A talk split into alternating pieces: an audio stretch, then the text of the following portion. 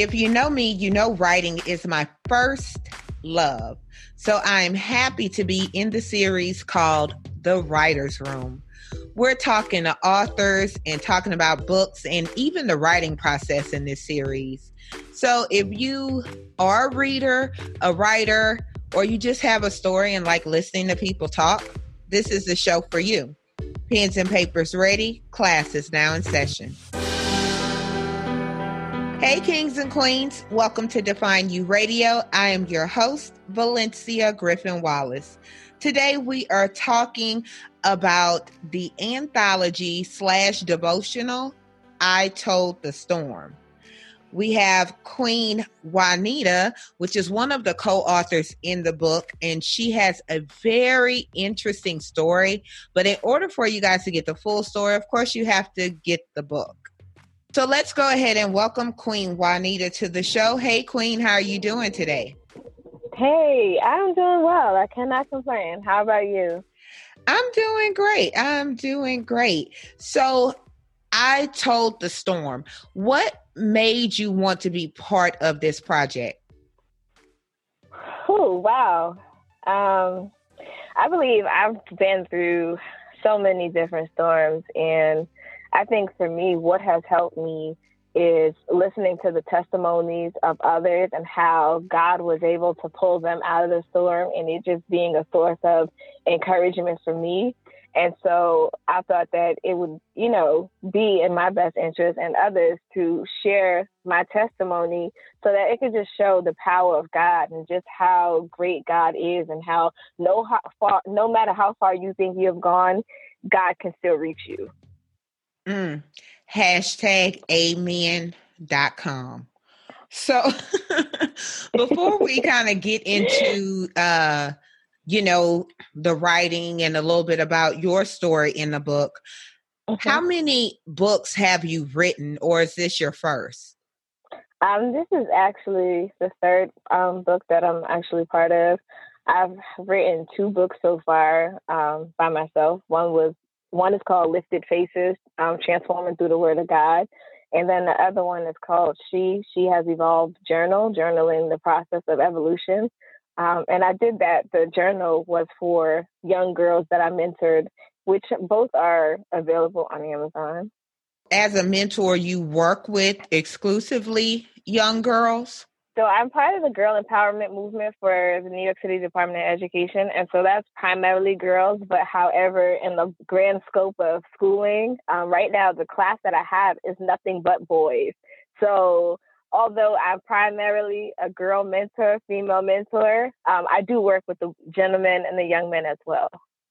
So, what do you see is the uh, biggest difference between mentoring girls versus boys? It's a different kind of thing because girls, you know, you you really have to be well with both of them. You have to carefully navigate what you say to them and how you are. But I think with boys, you kind of have to be a little bit more firm with them, especially being a woman, and you have the challenges kind of sort of thinking how they think. And it's it's a challenge because you know I was always told you know a man can't raise a woman, um, but you can pour into them. So just thinking about boys are going to share with you certain stuff where you're like, I don't have no idea what she's talking about, or you know, like when they start talking about, you know, the the body development and different things, and you just be sitting there like, mm. so we gonna have this conversation, but now I kind of have to think like them, or I have to talk to some male friends and say, listen, this is a situation. I need your help on this because I'm not a boy. I don't really understand. You know, I, I can tell them the general stuff, but there's some things that I'm not going to be able to answer for them. That that's going to be something where I have to work and use my connections with other men that mentor to help me build relationship with these boys and even with the girls. It's all about um, being human and showing them respect and just showing them like, listen, I understand where you are. I was once there. Hmm. You know, so um, but for for both of it, it's a for both boys and girls. It's it's an awesome challenge that I embrace. So, um, what age group is that? Is that um, middle, high school, a mixture of both, or? So right now, I work with elementary school um, students, which, um, you know, from first grade to fifth grade, but primarily for the girls is fourth and fifth grade. And um, some of the things, though, you know, people think when you just mentor uh, young girls that are like in elementary school, like, oh, you got it easy. I'm like, okay. I would think it um it would be harder because I have a niece. Um, she's in fifth grade, but her whole mm-hmm. life she has been uh she came out grown. That's okay, but not like in a sassy way, but in just the questions she would ask, the things she would have to do. And I think that's great you work with elementary school kids because I think not saying older kids can't be helped, but kind of with elementary, you kind of got a chance to deal with some of the issues, like being proactive before they get into that. Yes. And, you know, I guess it's, sometimes it could be a little bit challenging because you have to, you know, we always say, well, back in my days, you know, we did it this way. And so, you know, I have to, you know, I grew up old school and my, my grandparents and stuff like that are from the South. So they didn't play certain games with us. And as far as talking back to adults and your mannerism, there were certain things you knew automatically not to do. So when you're dealing with children, especially in elementary school, and they have, you know, they sass or they have certain situations going on, you're like, you know, back in my days, you know, my head would have been rolling. but you have to stop and say, you know, times have changed, parenting has changed. Um, the way that you navigate and building relationships with these kids have changed. And then, not for nothing, a lot of these children come in with more weight than some of the adults that you deal with. And, and you have to keep in mind if you have adults that um, struggle with coping mechanisms what do you think a child in elementary who is in transitional home or has been touched before or does not have a, a, good place to sleep or food to eat or they come in and they have body odor and or they're dealing with ACS and different things and now you want them to focus in school and they're drilling you with you got to do academics but it's like well I know my profession of teaching but I really do believe that children have to, you have to help them Maslow before they can bloom. You have to meet their hierarchy of needs before you can get them to think critically. So, how do we do that without crossing the line and mentoring and being teachers? Mm.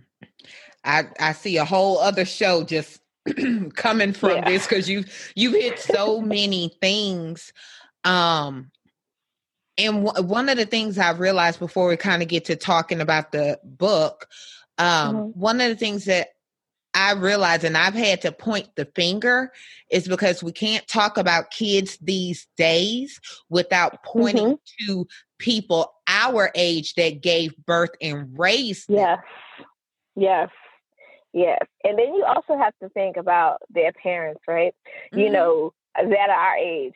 What cycles have they been in? What cycles are they repeating? You don't know. You can't really attack their parent skills because maybe that's all that they've seen. That's all that they know. So it's like, okay, I got to help the children, but now I have to find a way to kind of uh, help the parents and help the adults without seeming like I'm coming off condescending or they're doing something wrong. You know what I'm saying? So it's like I, I need to come to you, but not in a judgmental form. Just like, listen, we are the village.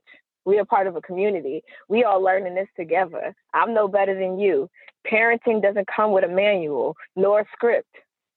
Mm. And I um, think sometimes as educators, you know, we we forget that because we feel like we need to tell people what to do, and you're not gonna win too many battles doing that. You look, you just read me my rights. That's oh, Lord, because sometimes I just I would much um I love helping women, especially women that have you know have had issues um but i'm a very no excuse um person and even though you know, I try not to come across that way. That's kind of like like people to either know somebody that really knows me or I give them that disclaimer because I'm very no holds barred, but it comes from a place of been there, done that and mm-hmm. love. So, would you rather, and be 100% honest, would you okay. rather work with kids or adults in in that mentoring capacity? Oh, Jesus. Uh, wow. So that is the question that I've been asking God um, mm. For a while because I do believe that, you know, I love speaking to women. I love doing the women's mentoring. Um, however, like even now being, uh, you know, in school to be a school builder leader, and I always joke, I'm like, you know, I could take the kids, y'all take the adults, because I just can't.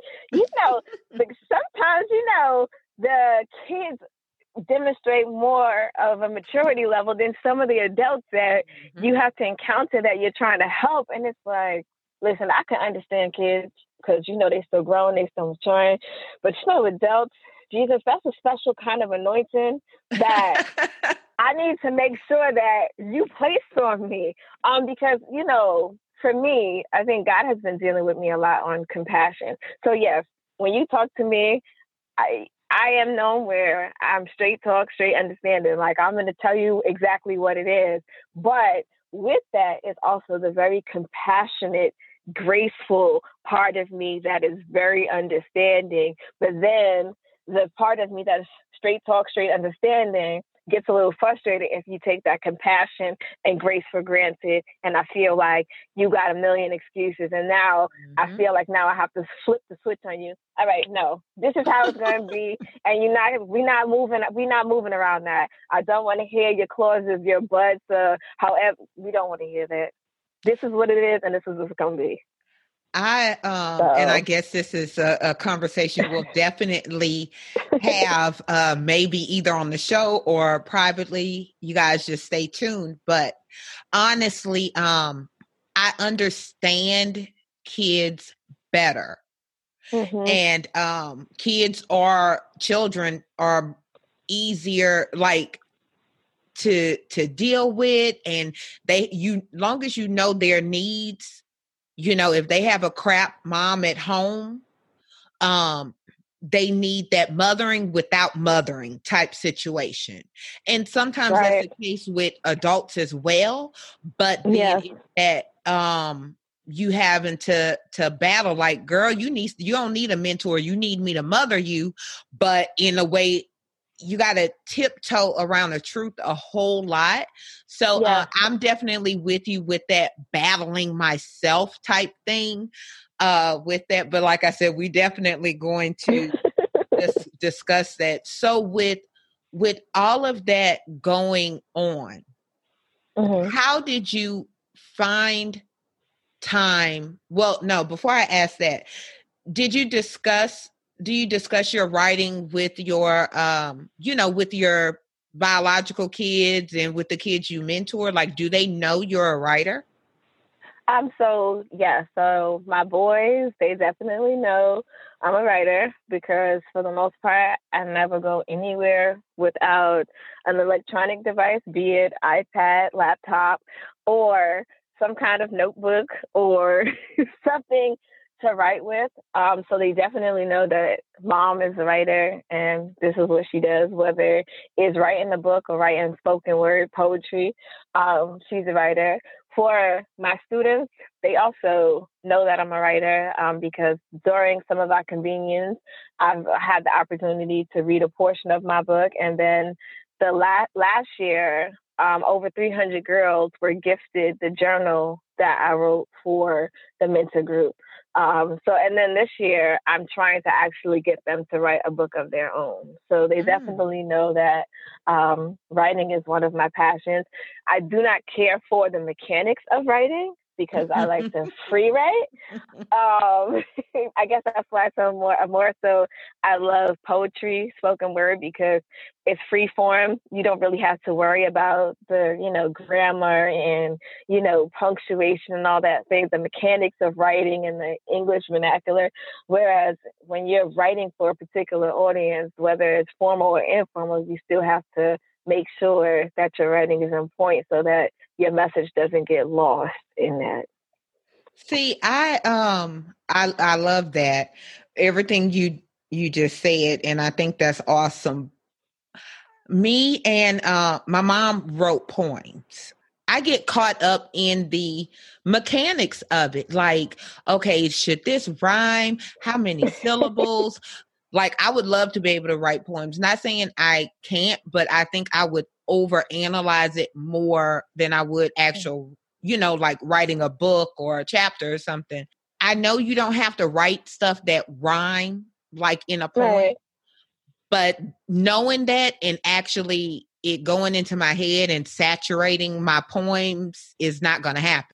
I think it's the opposite for me. So it, it, takes me nothing. I could sit right here and you and I could have a conversation.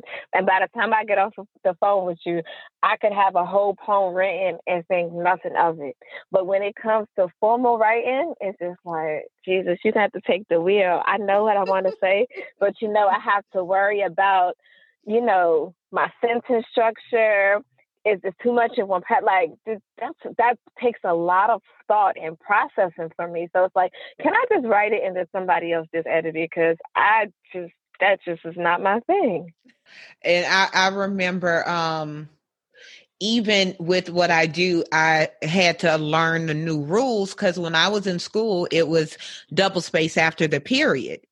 Mm-hmm. So now it is one space after the period. I'm like, make yeah. it make sense. And I'm so glad my my computer automatically will correct that because I still am a double spacer after the period, like space bar twice.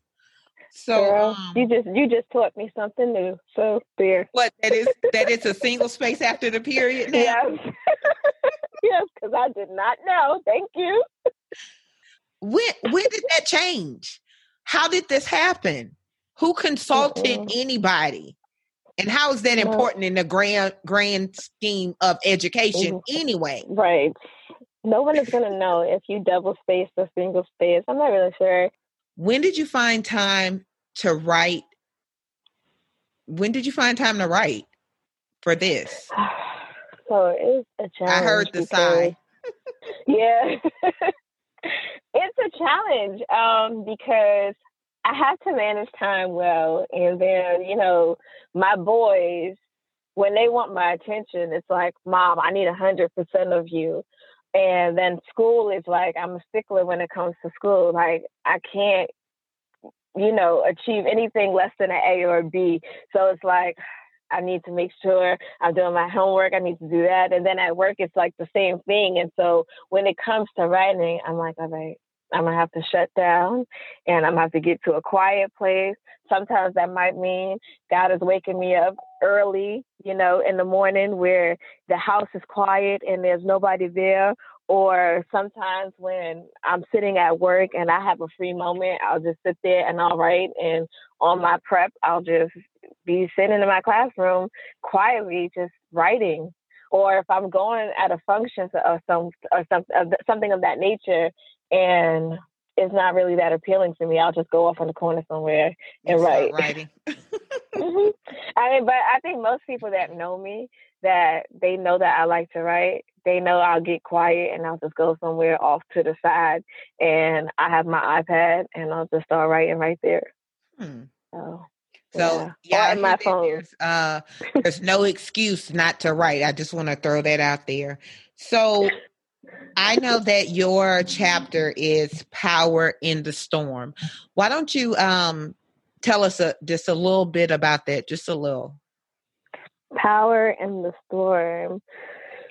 Wow. So I was thinking about that question and that title, and I'm like, okay, God, why'd you get like power in the storm? And I think for me, um, because I've been through several different storms And as I was laying there thinking about it, I said, okay, God, power and the storm. And so the scripture, the thing that came to mind was, you know, a just man falls seven times but gets back up again. But how that just man gets back up is connecting to the right source. So sometimes we go through storms and then we wonder why we're, we're in that same cyclone or that same uh, thunderstorm or whatever storm it may be. But it's like, well, what did you connect to? What was your source during that storm? You know, did you stay connected to yourself? Did you stay connected to the wrong people? Because if you're connected to the wrong power surge, then they're not going to be feeding you the right information or they're going to burn you out and they're going to make your condition worse than when you went in the storm. And so for me, um, being able to overcome the various storms was learning like, oh, snap, I got to connect. Yeah, I got to be very c- careful and deliberate with who I connect to and what I connect to when I'm in the summer. Is it going to be an anchor or a weight? Is it going to help anchor me and anchor my faith while I'm going through the storm, or is it going to weigh me down or cause me to fly away during the storm? So I think for me, power in the storm was listen, you need to make sure that you have the word of God holding you down, serving as your anchor, so that, you know, when the enemy or the inner me or other people start coming for you, you're able to speak the word and stand on that word because you've meditated on it, you've read it, you've digested it, you you understand what God is saying and revealing to you um, during that season. So I think for me, power in the sun just simply means like you got to be strategic in your connections. You can't just plug in or allow everything to plug into you. And you got to know who your source is. You got to know that you know, God is your source. That when you're you're weak, you got to tap into Him because He's going to give you that storm. And so for me, as going through the storm, it's, it's it was very important for me. Like I got to stay connected to people that are going to hold me accountable.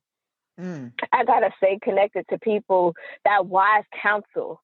And that and, and for me that is one powerful lesson of wise counsel.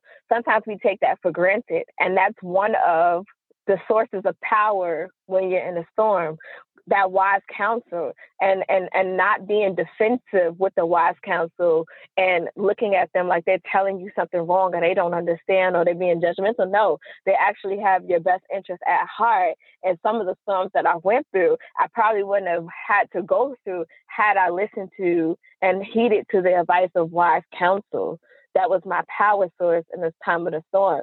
So um if I had to encourage anybody that's going through a storm, is that one of your power sources that you you you know it would be great to connect to during your storm is wise counsel. Outside of having God, your relationship with God, and those seeds planted in your heart, uh, wise counsel is another power source that's going to keep you through the storm. Mm. And I know um, that in your story, you know, you were advised a few things. So, what exactly was the storm that you talked about in your story? So, the storm that I talked about was a transitional period where I began dating someone in church and was warned, no, you might want to take it slow with him, you know. But things happened so quick and you know, he was like, "Oh, we're gonna get married." Um, before you know it, we were pregnant, and then things just kind of got really um, out of hand really quickly. Um, and it was crazy because during that time, when I started finding out the different pieces of his life, I didn't want to go back to my wise counsel, my mm-hmm. family, mm-hmm. or my friends that warned me um, because now the guilt, the shame, and it's like, dang, I don't want to go back to him because now it's like, mm-hmm, you should have listened. I bet you if you listen, you wouldn't have went through that. I bet you won't do that again. When you going to learn? Stop being so stubborn. Stop being so high. And, and, you know, you start hearing these different things and you're like, forget it. I don't want to talk to nobody. I'd rather just mm. deal with it by myself than have to deal with people that are going to browbeat beat, browbeat me for making a mistake when nine times out of ten they've bumped their head a few times, but yeah. because of my transparency, um, and and who I am. It's like, no, listen, I'm hurt. it's like, like I know I should have listened. I one, I should have listened to God first.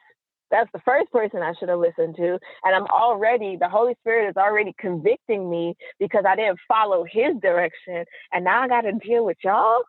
Mm. I got to deal with the they ministry you mm. know, and the, the faith ministry sometimes supersedes what God is saying about you or feeling about you because God is going to extend his love and arm. He and he's going to I need to repent of most of course definitely, but I have as long as I'm coming to God like listen God, I messed up.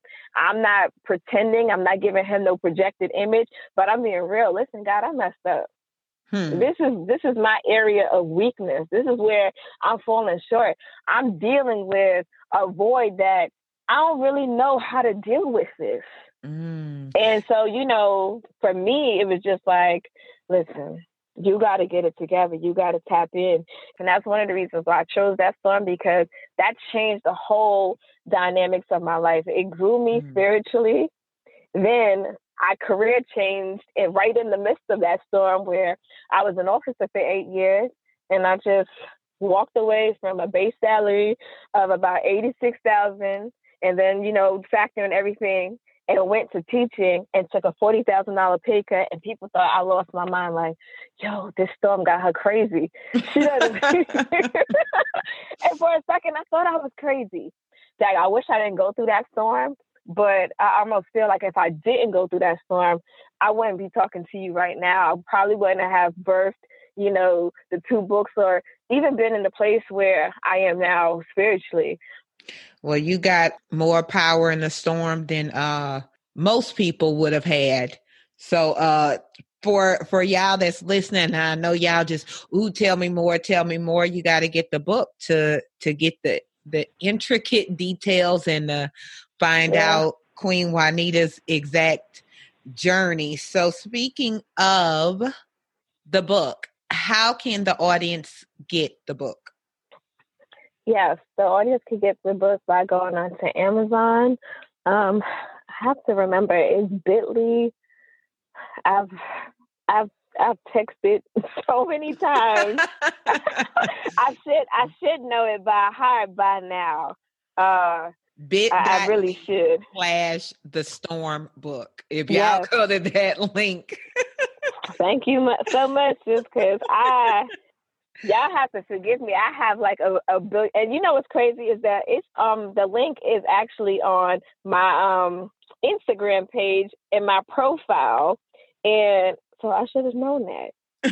like bit.ly slash the star book and it's right there where people can click on it and go and it takes you right there.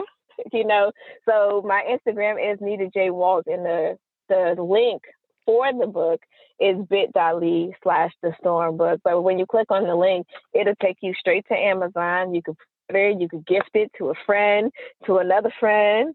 You know, it is, is definitely going to bless you. There's some amazing women and amazing different stories on there that will be sure to bless you. Are you working on anything right now? Any writing projects or, you know? Yes, yes. I, I am currently working on this book where 50 women praying. So um, I'm actually currently working on that, and actually my submission is actually I submitted it, so I'm waiting to hear back from the edit.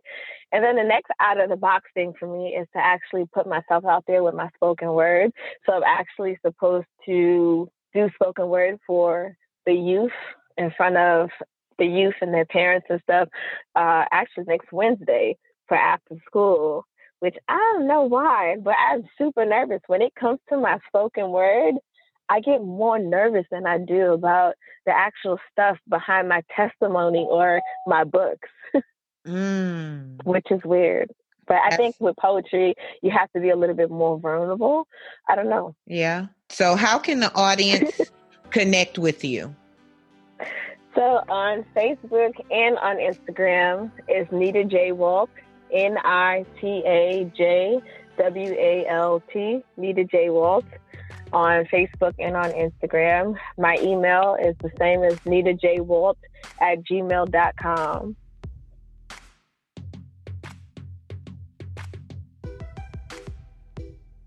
Let's go ahead and welcome Queen Deborah to the show.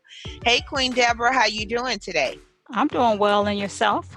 I'm doing pretty good. I'm doing pretty good. I'm really excited to talk to you about one project in particular. But before we get into that, how many books have you written? Well, I've co authored four books. I'm not all that comfortable with just doing my book yet and so i figured if i get on the co-author project with you know with some other ladies then that'll make me comfortable and get me used to writing you know different books so that way i can go out on my own Okay, it's kind of like testing the water before you jump head first. Yes. I guess working on these co-author projects is kind of, you know, helping me kind of like get over that nervousness. Um, so I, I feel like I'm ready now to do my own thing. Awesome. So what is the journey of writing for you? Like what was the process? On this project, it was more about, um, you know, like some healing you know, some healing and, you know, kind of like getting my thoughts down on paper and having someone to kind of like look at it and say, okay, you need to change this. You need to be more, I guess, realistic or more human. So that's what this project was for me.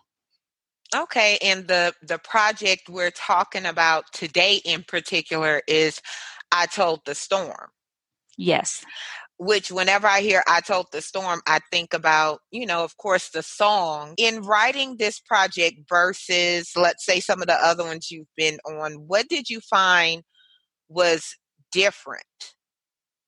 Well, the one thing that was different was um, I wrote about a painful time in my life, and on the other books, I really didn't. Um, you know, this one went back some years when I was a child. So it kind of pulled some things out of me, um, you know, where, you know, I feel like other people can relate to, you know, going through some of the pain that I went through as a child because it happened to them too. And what is what was your chapter called? My chapter was called Storms Come and Go. Mm.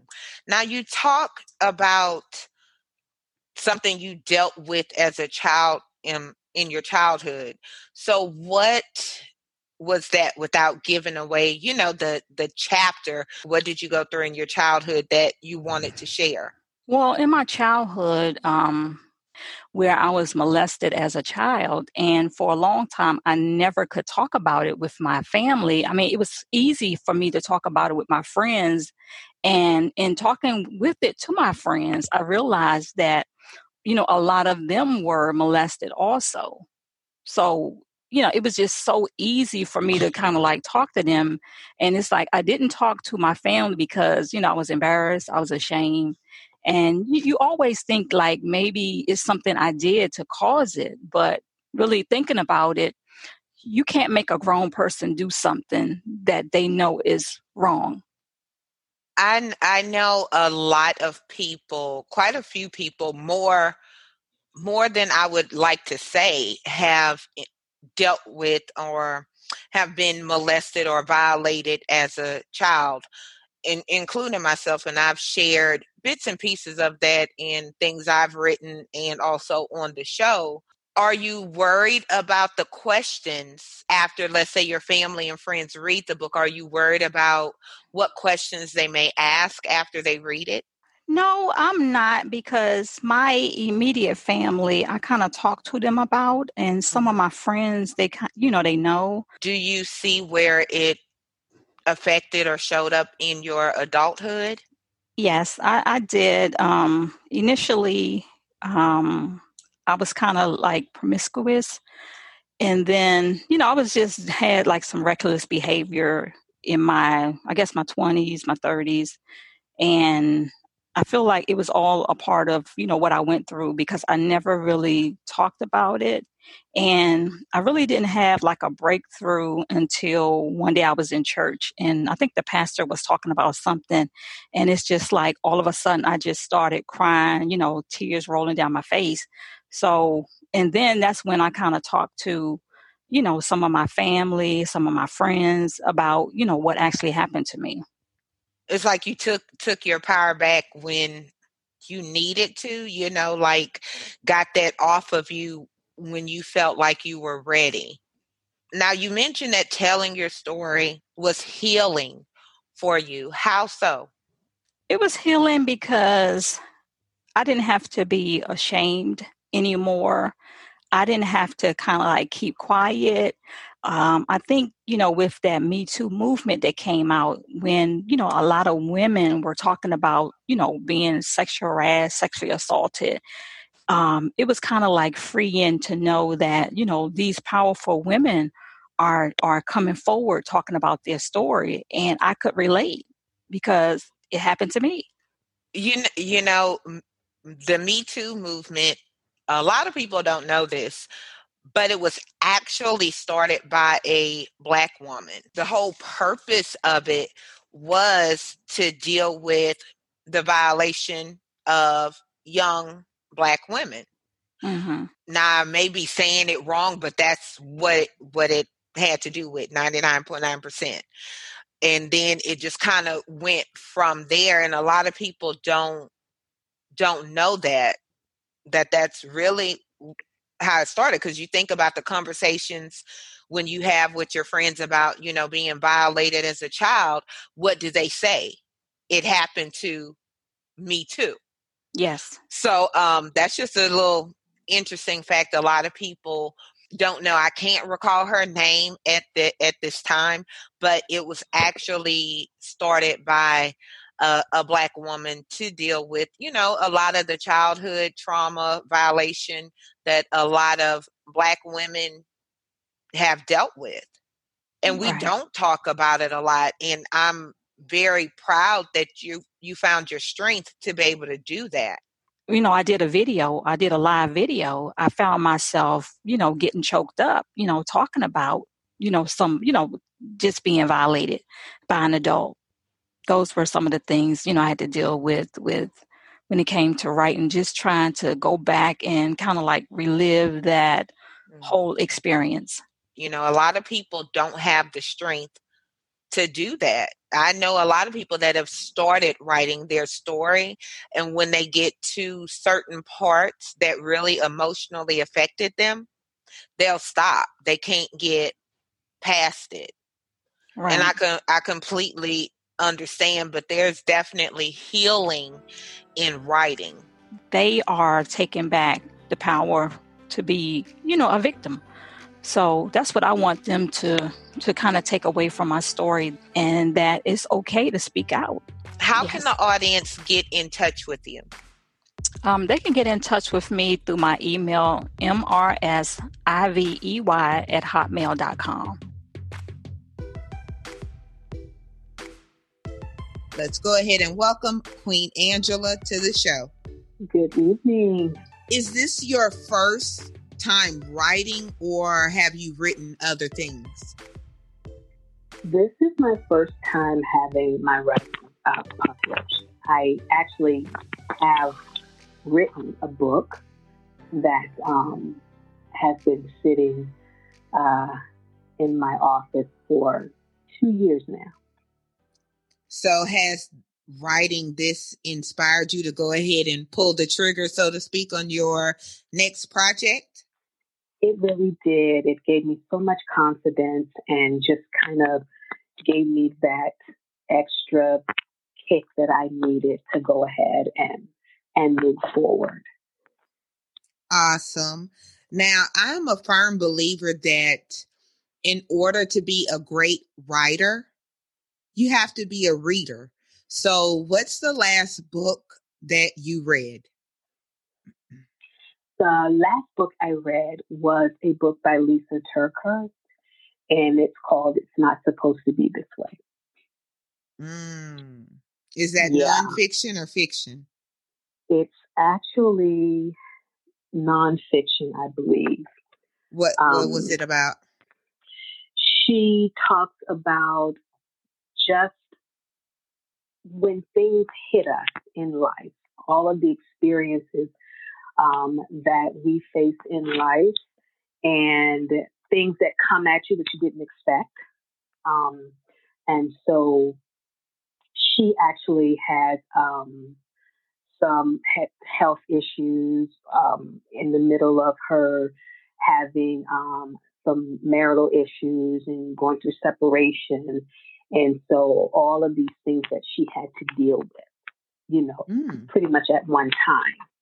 Um, you know, because there are things that happen to us in life. And yeah, you're like, God, what is this? This is not supposed to be this way, you know. I may have to put that on my 2020 reading list. Right now, I am yes. Reading again, or rather, I had to kind of go back, start over, and now I'm finishing the 50th law, which is from mm. the same uh, guy that wrote the 48 Laws of Power. So mm-hmm. the 50th, 50th, I can't talk today. The 50th law is um he's talking about 50 Cent. Um oh. and how basically unknowingly he used the 48 laws of power, basically, you know, adversity, um, different things like that to actually propel himself. He saw the problem, he lived in a problem. How can I change it instead of dwelling on the problem, so to speak? So um yeah. you know, I have my own personal feelings about 50 cents and a lot of those people, but you know, at the end of the day, sometimes you got to ignore the messenger to get the message. Exactly. Let's talk about your writing in I Told the Storm. What made you say, okay, I want to be part of this project? Well, first of all, when I when I read the title and um it just kind of um you know how you have that moment when you're like, wow, you know, um, because a lot of times people don't like to talk about their storms. Mm. They don't like to talk about them. They pretend that nothing is going on. And I mean, even in situations where, I mean, the waters are raging, you know, the wind is blowing them to and fro, and people still don't like to talk about. Um, they don't like to talk about their storm, and they don't, or rather, most people think that they're the only one, and no one will understand.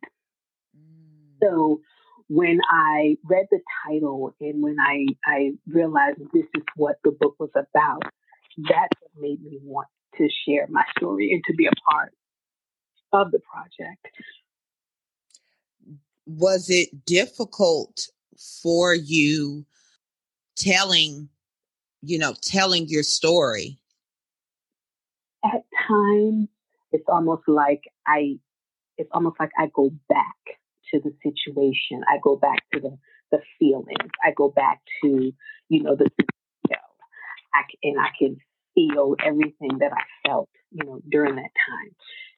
Even for someone that's, you know, published a lot, you know, I've spoken with people that have published a whole lot of books, you know, way more than me.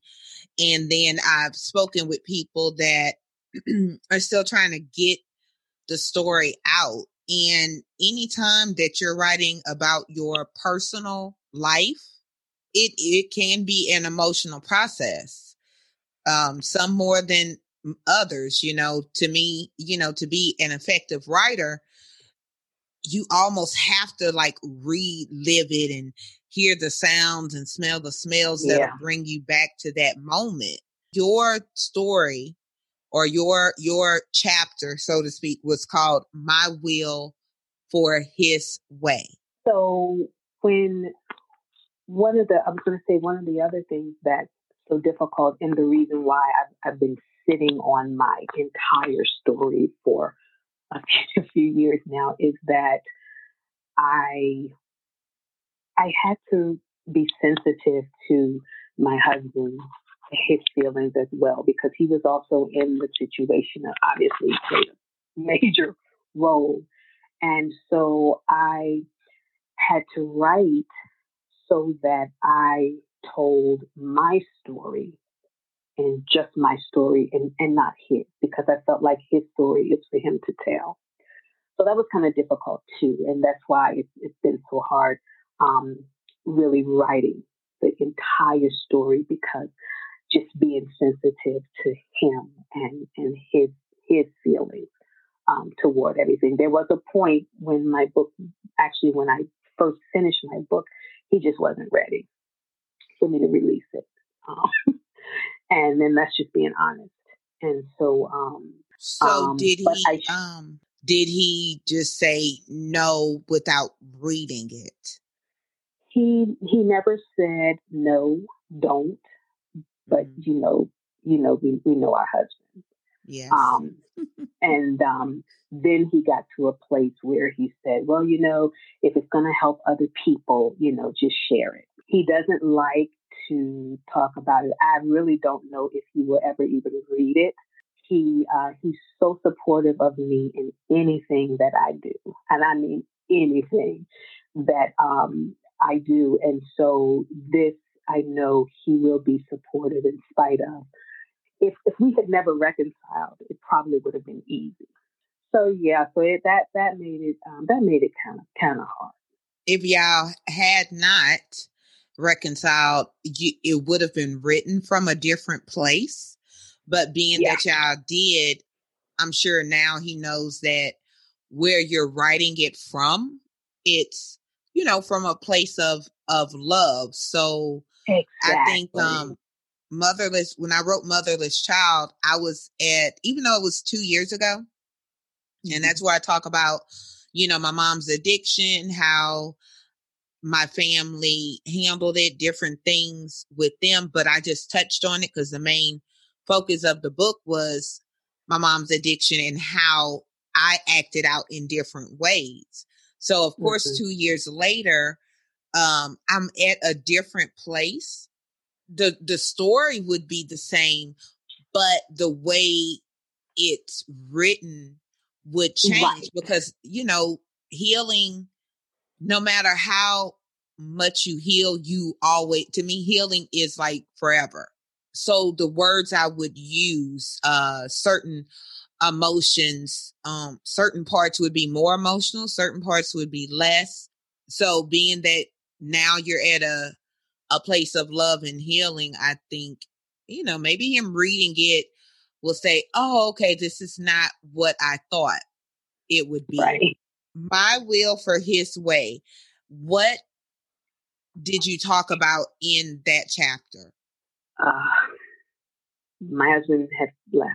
We were our marriage was over, and I had no idea what to do, how to make it right, range of emotions, um, all all kinds of things, hurt, anger, just everything. And once the dust settled, where I found myself was realizing, okay, it's it's over. You know, it's over. He does not want this marriage. There is nothing that you can do. There's nothing that you can say to him that will change his mind. It, it's just over. It's done. And when I came to grips with that realization, I, I prayed and I asked God for help because at that point I realized I had nothing else. Hmm. It was all, the marriage was already over. What did I have to lose? And I said, okay, God, show me how to get through this. And I, I took those, you know how sometimes we get these feelings in our head or these thoughts in our head when we ask God to, to help us through something or when we ask God for something, you know, when we ask Him to bless and then we kind of get these ideas in our heads as to how He's going to do it or how we want Him to do it. Yeah. And so I, I just got rid of all of that, you know, and just kind of went like blind. Okay, God, just just give me a memory lapse, take everything out of my head, give me a clean slate, and now I am going to, when I ask you what to do, and when you tell me, I'm going to do it. When we when we ask God for for things, like I said, we have an idea, or or we want Him to tell us this way, you know, or or that way, and then when He doesn't, you know, then we're upset. mm. And so I just decided that I was giving up. I gave up my marriage. I gave up my husband. I gave it all up. And when I say gave it all up, I mean I gave it to him. And I gave up trying in my own strength, my own intellect. And I just basically just decided I'm going to lock arms with God and I'm going to let him walk me through this. It was like I was walking in a dark tunnel where I could see absolutely nothing, but I could feel God holding my hand. And he was literally just leading me through the darkness.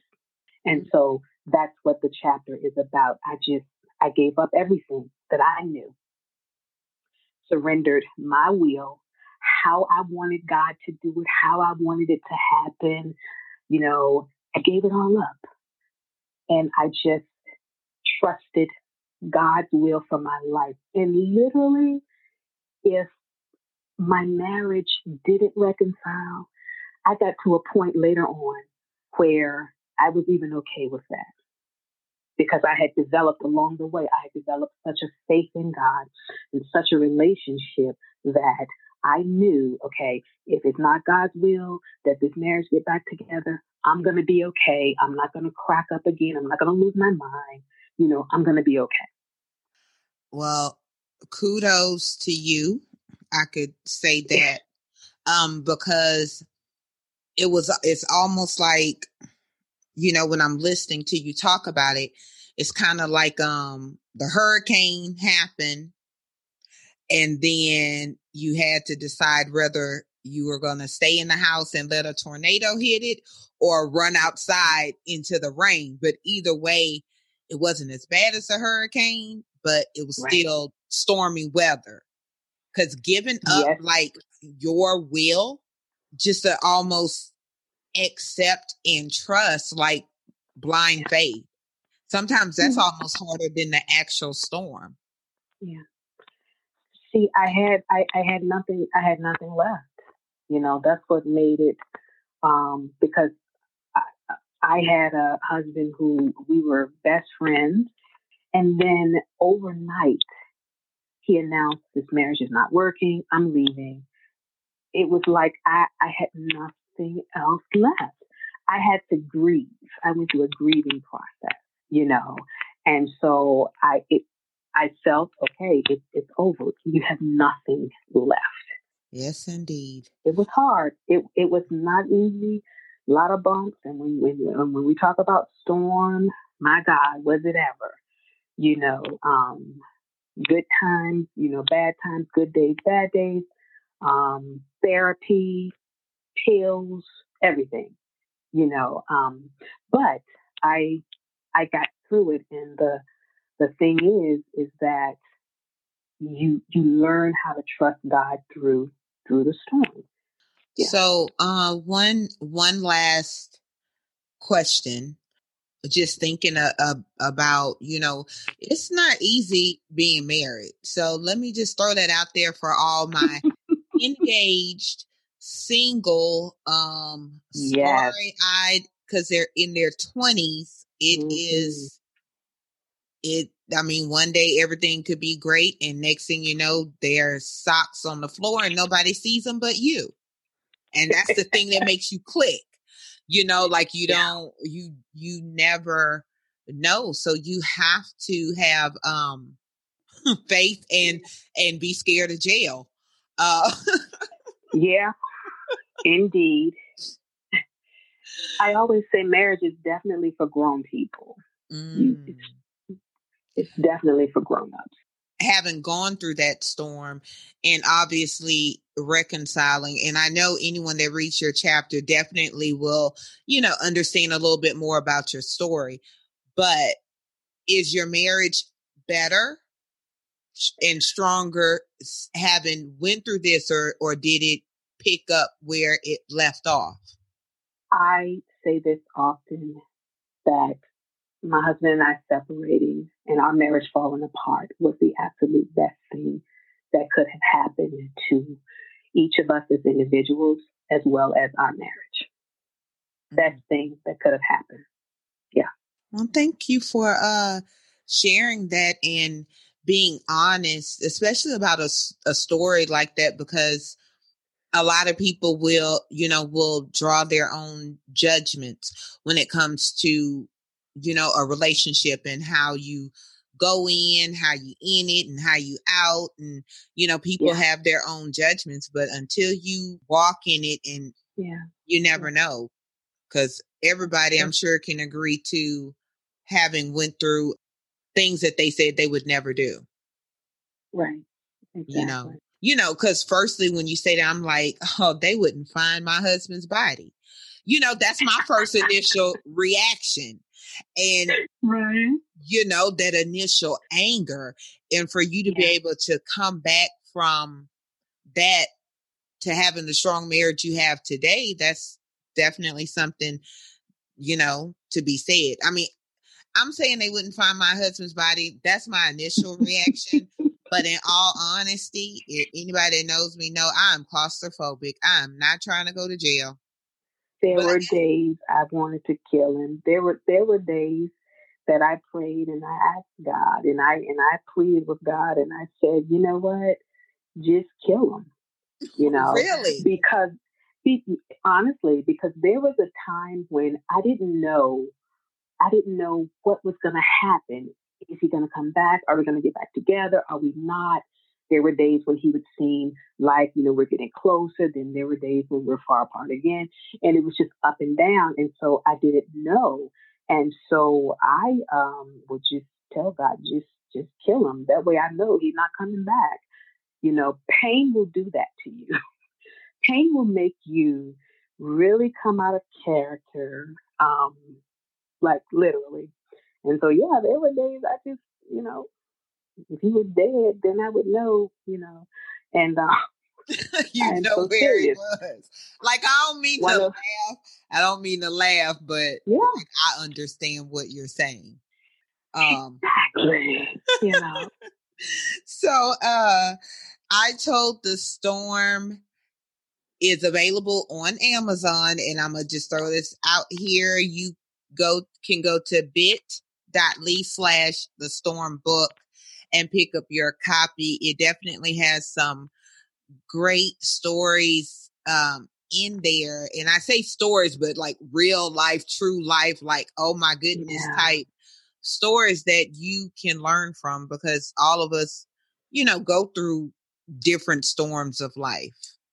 So when can uh Queen Angela, when can we expect your book? Is it a 2020 release? Like, I'm not going to put pressure and say what month, but I just want to, you know, know is it a, a 2020 release or? Definitely a 2020 release. Um, okay. This so, project has just got me so fired up and yeah. Yay. So, uh, yes. when you, when you do get ready to release it and stuff, you're going to come back on the show and, and talk about it. Definitely. Yes. So yes, how yes. how can the audience connect with you and follow you and that way they could, you know, keep up when your book does drop and get I told the storm? How can they connect with you? I am uh, uh, actually I'm on uh, Facebook, like um, Angela Claiborne Coaching on IG at Angela Claiborne, and I also have a blog, Graciously Me, at um, graciouslyme.wordpress.com. Queen Angela. Yeah. So the show is the Find You Radio classes in session. And at the end of every show, we do like to give the audience homework. So um that responsibility is on you. Okay. You wasn't ready for that, huh? I wasn't ready for it, but I've I've I've got something for that. Take care of yourself. Okay. You first. And that's not selfish. But what happens is when you take care of yourself first, when you pay attention to yourself and your needs and you attend to those needs, you are so much more equipped to take care of those around you. Mm. Okay. I think a lot of times when we don't take care of ourselves, Okay, we're just an open door for everyone else to just dump on us, whether they mean to or not. Um, take care of yourself first. Take take a day, take a couple of days, take a certain time in each day and make it about you and you only. You know, y'all know I'm an advocate of self care and enjoy my monthly massage and facials. I'm Amen. just saying. So thank yeah. you so much, uh, Queen Angela, for being on the show. Audience, pick up your copy at bit.ly slash the storm book. With that being said, thank you so much for listening to Define You Radio. If you got something out of today's session, you want to share your story, um, make sure you share the show, first of all, with your friends, family, and foes. We can't leave them out. Subscribe and leave a review. And remember, your past doesn't define you, it gives you definition, and what you do with that is up to you.